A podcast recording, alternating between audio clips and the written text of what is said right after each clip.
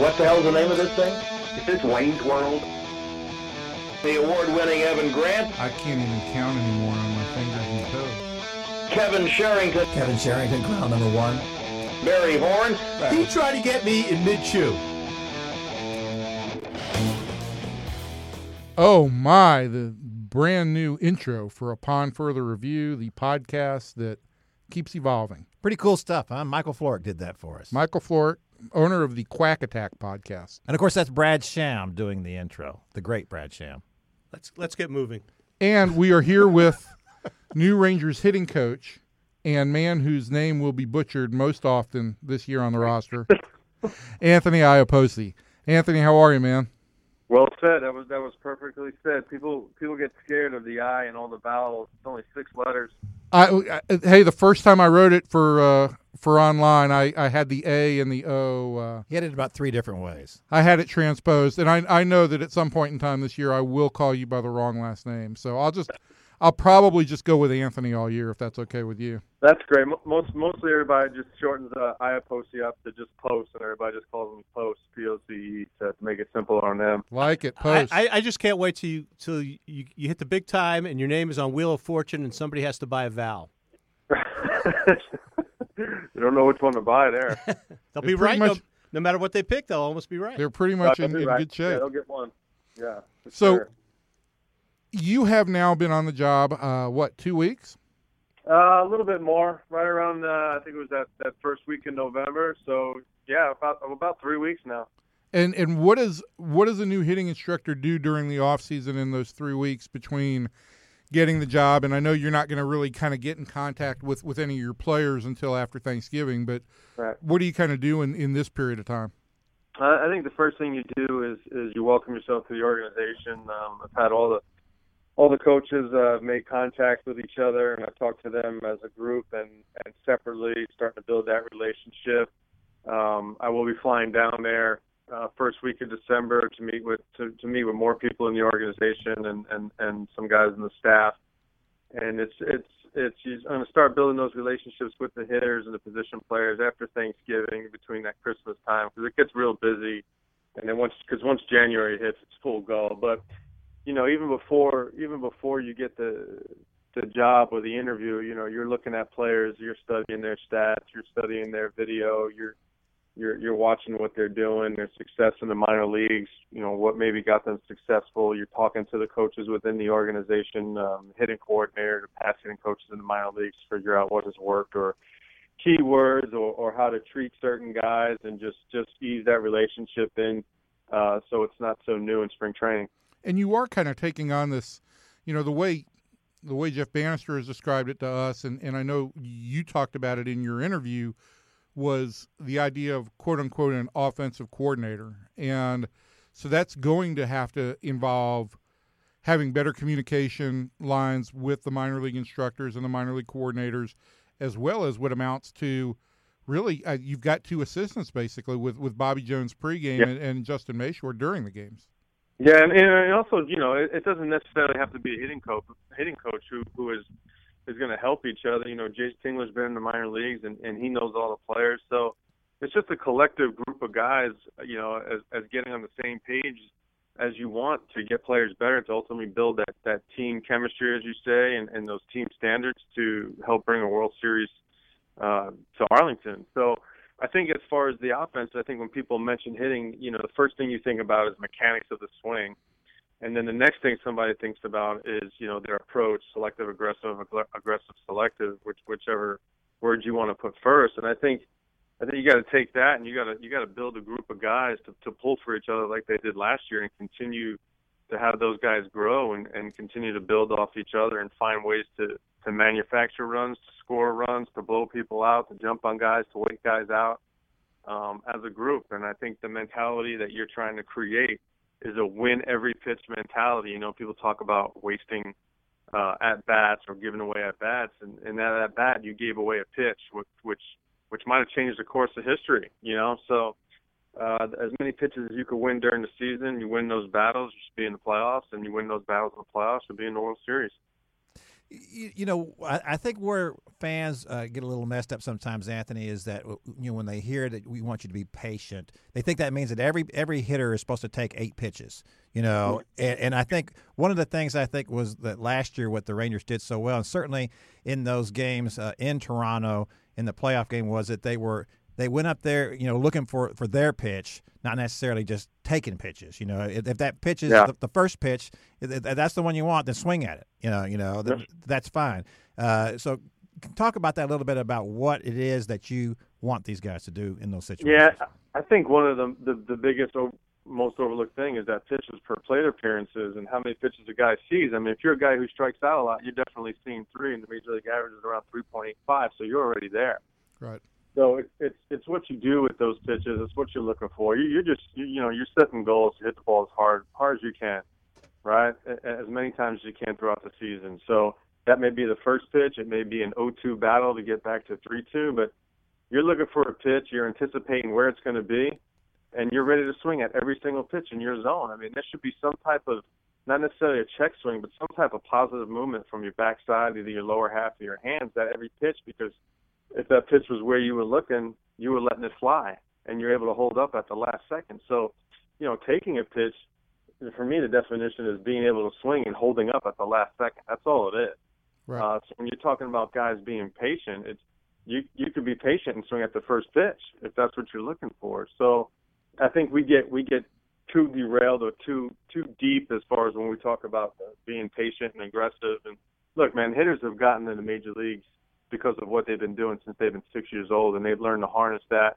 Now the competition is getting better. Now the pitching is getting better. So it's still learning yourself and still still learning about what pitches you can and can't handle, and and letting the other stuff go to two strikes, and then just surrendering yourself and battling it with two strikes and finding a way to put the ball in play to be productive.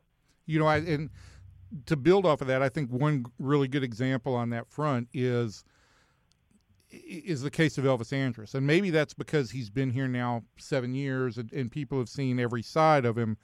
But I, I do think that that's a guy that we've seen struggle with. Hey, I'm going to go up there and be patient, which just means I'm automatically going to take the first pitch, or I'm going to be aggressive, which means I'm going to jump on the first pitch, rather than necessarily going up there with the idea of I'm going to look for this pitch in this zone, the one pitch, one zone mentality that Jeff Banister has preached. How do you get a guy like Elvis? And, and what have you seen in, in what you've watched of Elvis? And how do you get that guy to, to get to that point where there there is more in there to be gotten? And before you answer that, Anthony, I would like to ask you also, what do you think his potential is? I think I think when you look at Elvis, you look at a you look at a pretty good compact swing. You look at the balance. He's able to use the whole field when he wants. Um, I, I think when you look at him, you look at not, necessarily Jose Altuve. I mean, obviously, you know the similarities. Middle infielder, uh, not a real tall guy, can make qual- a lot of quality contact. And I think one of the things uh, you saw Altuve do the last two years that early in the count, he was looking to really hit the ball hard and do, and do damage because guys like that aren't going to get walked a lot because they're not threat to hit, you know, 20 to 30 homers. So you got to be able to square balls up through the middle of the field and hit the gaps um, early in the count, making sure you're doing what you need to do with the pitch you're looking for. But hey, we could just say, hey, just look for the pitch you want to hit and swing at it. And that sounds so easy, but the guy in the mound is not cooperating. Right. You know, he's disrupting your pi- timing. He's throwing fastballs, breaking balls, balls that move sideways, balls that move up and down, constantly changing your iPad and busting you in off the plate. So, it, you know, the pitch is disrupting everything. So it's it's you building, you know, it, for Elvis it's, it's, and every other hitter, it's going to be building that trust in your work and believing in that when you step in the plate and then being all in in what you're doing at the plate and trusting it. Because when you talk about being patient and aggressive, that's the hardest thing to teach because those are two opposite words that mm-hmm. we just tell guys all the time. So you're sending like a mixed message. Hey, you need to be patient, but hey, you need to be aggressive at the same time. Hey, you're aggressive, but now you need to be patient. So it's it's our job as coaches to teach that, but it's also for me, it's how to interpret those words to each individual hitter. Because right now we're talking, and the four of us could say it, and all four of us could have different meanings to each one. A- absolutely. Yeah, so with with each guy and, and with Elvis, you know, it's it's a, it's going to be a thing where, you know, early in the count, he's going to be able to square balls up, use the whole field.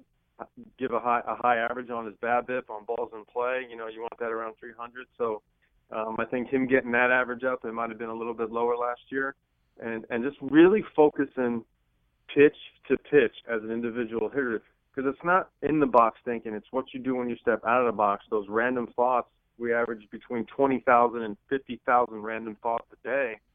Um, so when you step out of that box, it's to, it's to really focus on having that one clear thought on what you're what you're trying to accomplish. And I think I think once you're able to master that, the in-game swing and the pitch you're looking for, not necessarily becomes easy, easy, but it gets a little bit simplified. For it doesn't mean it's simple, but it gets you to focus a little bit more on what you're doing. Hey, when we looked at Elvis's numbers over the course of the year, we saw a pretty marked difference in his first half and second half splits, and it was often explained that Elvis this year incorporated a leg kick much more pronounced in the second half. Is that the only thing you saw, or have you watched enough video to get an idea of what was the difference from first half to second half and the progress there? You know, one of the main things is that once the hitter gets in the box, you don't know their thoughts. You don't know what they're thinking about. So the things that we always point out um, as coaches or as fans is the physical thing because that's what we see every time, whether it's a leg kick, a toe tap, uh, a no stride, a short stride, a conventional stride, a hand pump, a hand trigger, whatever that may be.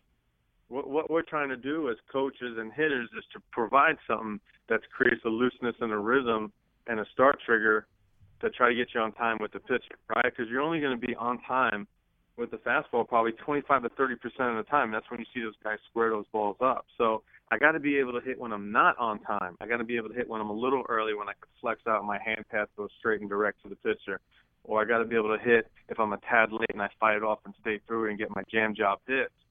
Um, so whether it's a leg kick or whether it's just a conventional stride, it's got to be something that's that's comfortable to the hitter, but also you know also attainable to what he's trying to do. So you know, being comfortable is one thing, being right is another thing. So you want to be right and comfortable at the same time, and that's through reps, that's through practice, that's through trial and error in the cages, and then the bottom line is coming down to coming down to it and, and trusting all your work. So, you know, you don't know what the guys guys are working on in the off season um, right now, and I'll get a better feel of that as I talk to the players.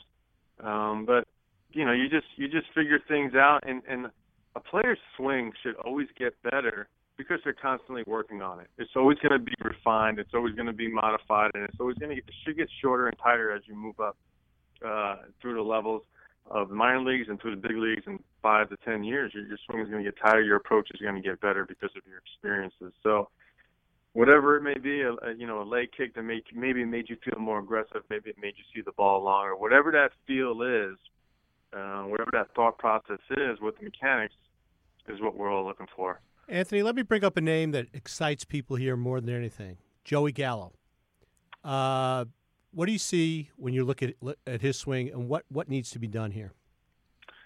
You know, I think I think with, with Joey, I don't know Joey. I hadn't talked to him. I've seen him play uh, in spring training, and he, hit, you know, we talked about he hit one of the first longest longest homers I've seen. Probably you guys have seen a lot of that as him coming up through the minor leagues. But I think, you know, everybody gets not necessarily humbled a little bit, but learns that they need to constantly, continuously to stay in the major league is to make adjustments. It's not necessarily about making changes. It's just how to refine my skill so I could help the team win and stay in the big leagues. You know, we we dealt with that with the Cubs with a player named Javi Baez. You know, he, he was constantly grinding it out, trying to figure out how to make more consistent contact. You know, because nobody's ever gotten a hit from striking out. You know, and and you figure the more you make contact, the more you put the ball in play, especially as big as some of these guys are, like Joey, is the better chance you have of hitting another homer. Um, so when you see Joey, you see size, you see, you know, it's it's not a long swing; it's a short, direct swing. So um, sometimes when guys get called up to the big leagues and they struggle at first, you know, we start to question ourselves as hitters, as players. Um, what do I need to do?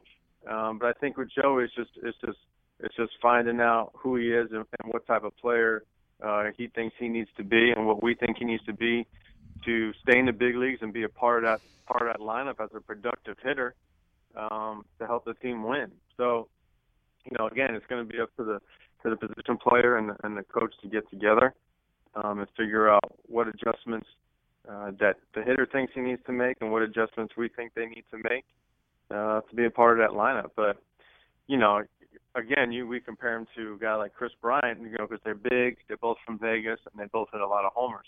Uh, one of the things I learned from Kris is that he really he really prides himself on being a really good hitter first, and then you know as he gets through the season, then the balls get out. So, you know, maybe that's something that other guys can talk about is, is being a hitter first, and then once you make solid contact, the ball's gonna it's gonna leave the yard anyway. Anthony, I, I think that's the, the issue that uh, uh, i when you watch uh, Joey hit it is that obviously he's a really bright kid, you know, first of all, and I, and I think he he gets you know the, the, adjustments he's supposed to be making, and he and he is working on those things. But I, I always go back to to watching. Uh, uh, one of the one of the Bash brothers, uh, Jose Canseco, when he was playing for the Rangers, I remember there it was uh, he had a full count and there were runners in scoring position, and he choked up on the bat. And, and, you know, for a guy that big to be choking up on a bat was one of the most shocking things I think I, have seen in baseball. It, but he understood my job here is to put the ball in play. Uh, mm-hmm. And I and I when I watch Joey uh, uh, you, you, hit, I think he's thinking I've got to hit this ball 475 feet. Uh, and so I wonder if if uh, when you say that about Kris Bryant, is is that a, a difference you see between the two of them? Well, you know, Kris is still trying to hit the ball 400 feet, but he also understands Kris loves the RBI. Like when you sit and talk to Kris, he loves the feeling he gets when he drives a runner in, and that could be a, an 87 hopper, you know, through the middle or a ground out. Kris just loves driving in runs. Uh, he has since I first met him, so he's going to do whatever it takes when he gets that runner on third and less than two outs, or a runner on second base. He's going to find a way that he just knows he needs the single right there. You know what I mean? Maybe the right field or something to help him stay on the ball a little bit longer. You know, you know, choking up, doing things with two strikes, making physical adjustments. Whether you choke up, you widen out, uh, you put space, you move close to the plate. That's all to get you to a mindset of feeling shorter. You know, I have guys who who who hit 280 and never choked up or never moved close to the plate. You know, they just widen out the field, use use the opposite field, take their single, weren't afraid to get beat. Those type of mental adjustments, but some guys like to do the physical adjustments to make them feel shorter, to to make them feel like okay, I just got to put the ball in play. So, you know, as far as is choking up and thing like that. Again, that's that's a mental thing, and, and we live in such a uh, we have to be so tough as baseball players. Sometimes we feel that choking up isn't tough or isn't a tough mentality. um, sometimes we just got to put away our ego in our back pocket and do what needs to be done at the plate. Um, you know, the harder you try, uh, sometimes it backfires on us. Um, so it's it's it's controlling the breathing at the moment, it's figuring out what I need to do, and more importantly, what the pitcher's trying to do to me and eliminate pitches from him, pitches that he could command, know what pitches I could I could do damage early and, and be able to surrender. I like to use that word surrender with two strikes. Two strikes are still not an out. You know, you got to prolong the at bat, and you're just trying to get to the next pitch. So it's it's just not giving in. It's it's it's it's the mental drain after a game where you're so you're so drained because of all the decision making you had to do. It's easy just to give in and the chase or to swing at anything and take a shot, but it's hard to grind out at that. That's why so so few guys can do it. It's mentally taxing. So, and that's a learning experience. Joey's still young, man. He's got so much to learn. He's, he's going to be great. He's going to be fine. And let's, you know, I think it, we have to say it again because a lot of a, a lot of listeners are going to once again think Joey was in the big leagues this year that he was ready for the big leagues. I, I think from Jon Daniels on down, people have said within the organization Rangers promoted Joey Gallo out of necessity. They didn't have a third base option, and Joey went to the big leagues. And now he's got a learning base to, to kind of fall back on from, from what happened this year. No, no doubt. I, I no look doubt. at I, I look at hitting coaches, Anthony, and, and, and pitching coaches. Really, I, I think that on, on both ends, everybody's got good information. You know, some guys are better swing tacticians. Some guys are better um, philosophically. But I, I think one thing that you bring to the mix, based on the research I've done, is this this energy and this this positive energy. When I talked to Jed Hoyer this this winter about what you guys had done in the Cubs organization, he talked about your your maturity in terms of, of how you approach the job and organization, but a kid like enthusiasm and way of contri- communicating with guys like with Schwarber and Bryant and and Javi Baez and on down, how much do you feel like energy plays a part in being able to get whatever your message is across? I think that's that's number one. I mean, I mean, you guys work with each other all the time, right? And you know something's wrong as soon as you walk into a room. You, the first thing somebody says is, "Uh oh, what happened?" And nobody even needs to say anything because that's the that's the energy that we set the tone for. So I Well, think when you work with Barry, you know there's no energy there, so we just kind of have to we just kind of take it for Don't what it's worth. humor him. Stop. Stop. well, he's humoring me. No, I'm sorry. Go ahead. I, I didn't mean to interrupt. No, it's good. It's good. So you, as a coach, you, you have to maintain the. You know, everybody says it'd be a positive energy, but then if you're overly positive and it comes off as being fake um, and not real, then that, that's not good either. So you have to be able to have. I think you know in that in that quote that Jed had said, I think it's it's an enthusiasm for for loving what I do, which is being part of the game and being a coach, whether it be the hitting coach or base running or or whatever. I think you have to be able to have tough conversations with a guy where you have to be honest with him. There's times where you know you have to you have to hug him. There's times where you have to get on him. Um, there's times where you have to tell him things that maybe he doesn't want to hear. You know, um, to get him going, to get him motivated. Uh, I think that also comes in this in that quote that Jed said was was just getting to know the player and what what motivates him, what inhibits him, what scares him, uh, what is what is his fears, what gets him going, his family. So I think everything involved in that, and the more you know about a player, the more enthused and more energy you have because you feel not necessarily this friendly bond, but you feel this camaraderie bond of each other because you're you're grinding it out. And that was one Uh, thing I wanted to touch day. on really quickly with you is I think this past year as the roving coordinator or, or as the hitting coordinator, you made a couple of trips to the big leagues and, and, and saw your guys that you would develop relationships with. Is, is that right? Yeah, Yeah. Is that something that you would kind of endorse here because these guys? Now I know you'll have May, Mashore with you this year, but these other guys have had and started to create relationships at the minor league level with those hitters down there. Uh, what do you mean for for me to travel down there, or for them to? No, for them for them to come up for for the hitting Oh, coordinators man, to occasionally be- come up and visit. That would be awesome. hmm I mean, if we were able to to work that out, to uh, have each hitting coach, you know, even even experienced big leagues for for a three game series, because what happens is as a minor league coach, you're dealing with, you know, in or in each system, including Venezuela and Dominican, there's there's over a hundred position players, you know, so you're dealing with a hundred different people as, as the hitting coordinator each year. Um, but as the coach, you're, you're you're you're competing every day, and guys are getting better, and players are getting better, and you're getting excited. And then you go to big leagues, and you're like, "Wow, this guy still has a long way to go." Right. You know, so it's it's it's being able to to see that, And then if- be able to teach them at the minor league level if they go then- back there again.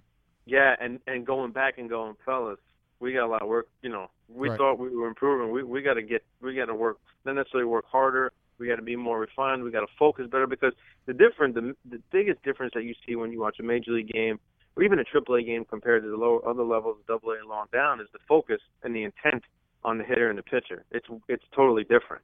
You know, the talent, as people say, is the same. The arm strength, the swings, the power, all that is the same. But the intent and the focus on each pitch is way different. You see that right away from the first pitch of the game. You see it when the guys go out to stretch before the game and they're running sprints.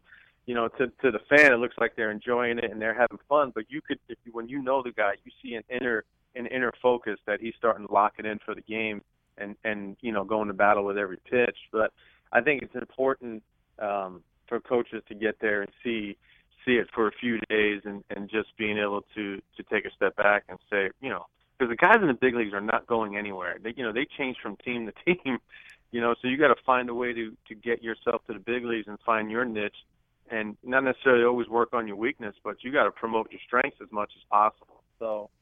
Yeah, I think that's I think that's very important. I think I think even even minor league managers and pitching coaches, A ball, especially when I was roving, I would try to go from triple A to low A Right. to see the to see the huge difference. Um, just going, hey guys, man, I just came from AAA. Like, this is what's going on there. These are the things that they're making. The, the the plays that are being made on defense. You know, the pitchers have plus secondary stuff. You know, and they're trying to find their way to the big leagues, and they're in the, they're in AAA. They're really good. so yeah, for sure, that that would be awesome if we were able to to work that out with some of the coaches.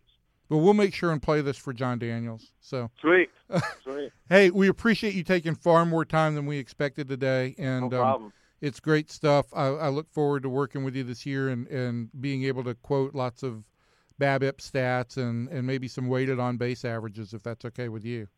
That's sweet. That's Aw- good. I'm in. Awesome. All right, we'll talk to you All right. soon, man. All right, fellas. Thanks. Take care. Thank you. All right. You know, one of the things about a, a hitting coach, I, I think what fans don't understand is that they see something going wrong. Why don't they fix somebody?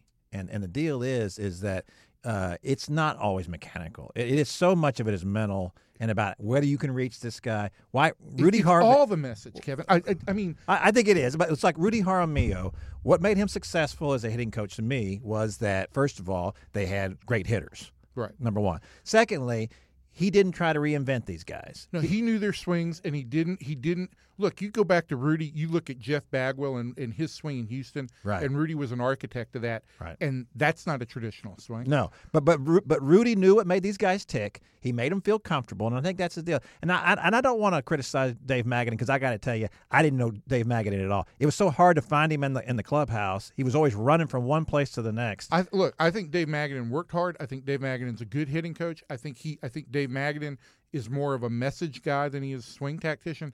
But again, it all comes down to whatever your information. How are you going to connect with that individual player? Absolutely, I can remember going back one time when Bobby Valentine was a manager, and they they sent they sent Jose somebody. Canseco, Bobby Valentine. well, these were these were good references. Tell us, reference t- tell us about the time that you interviewed Ted Williams and his Cowboys. Have people heard of, of Jose Canseco and that, would they think about him choking up? No, they would not think. They would think he's swinging for the fence every time. That was the whole point. I'm bringing that up. The, the point is, is that they sent him down one time, and Fergie Jenkins worked on Bobby Witt and told it and gave him a message. And when he came back, before he came back up, Bobby was mad, and he's and he looked around to us in the in the dugout, and he says, "What is what is Fergie telling him that we're not ta- telling him?" And and I and I wanted to say to Bobby the fact that Fergie Jenkins was saying it. Maybe that was the deal. Maybe maybe maybe they he, he took it more seriously. different voices, same message. It it it, go, it Oh, gets across a different way for a lot of guys. I mean, and it's necessary. And you can talk to Rangers pitchers, and even the good relationships that they had with Mike Maddux. A lot of them will quote guys like Danny Clark and Brad Holman and and, and Jeff Andrews for making. For, for being able to be a resource when they needed another voice and and that's what it is. You don't just talk to your wife or to your supervisor. You talk to lots of different people. And and that is the same thing in, in baseball. It is not just a, okay fix me now Uh, One other thing I like to say. I think too much players do rely on hitting on, on coaches to just fix. Oh, them. absolutely. One other thing before we get out of here, uh, I, I want to say that too. In talking to Jeff Banister this year, it was kind of clear to me that he thought that in the in the system, in the farm system, there was not a consistent message, not not to what they wanted to have at the major league level, and he felt like that the, the, the what the message they were preaching at the major league level, he wanted that from the bottom up, which is obvious that Well, you thi- need to do this that. is one reason I, I thought it was important to ask Anthony about his experience with the Cubs and going from the minor leagues to the big Right. leagues because it does create that bridge of I've seen what I've- I've seen what these guys did at the big leagues. If they go back down now, I can see what the difference is. I think there's real value in that. We're going to get out of here because Barry hasn't had a cookie yet this afternoon, and we well, also let's have let's to get make to it clear. We're stuff. doing this at a different time than, than we usually do it. I've had my full. Is it past f- cookie time? I've had my fill of cookies today. We're here in the afternoon. We're almost today. to your milk and cookies time. Goodbye, Kevin. Goodbye, everybody.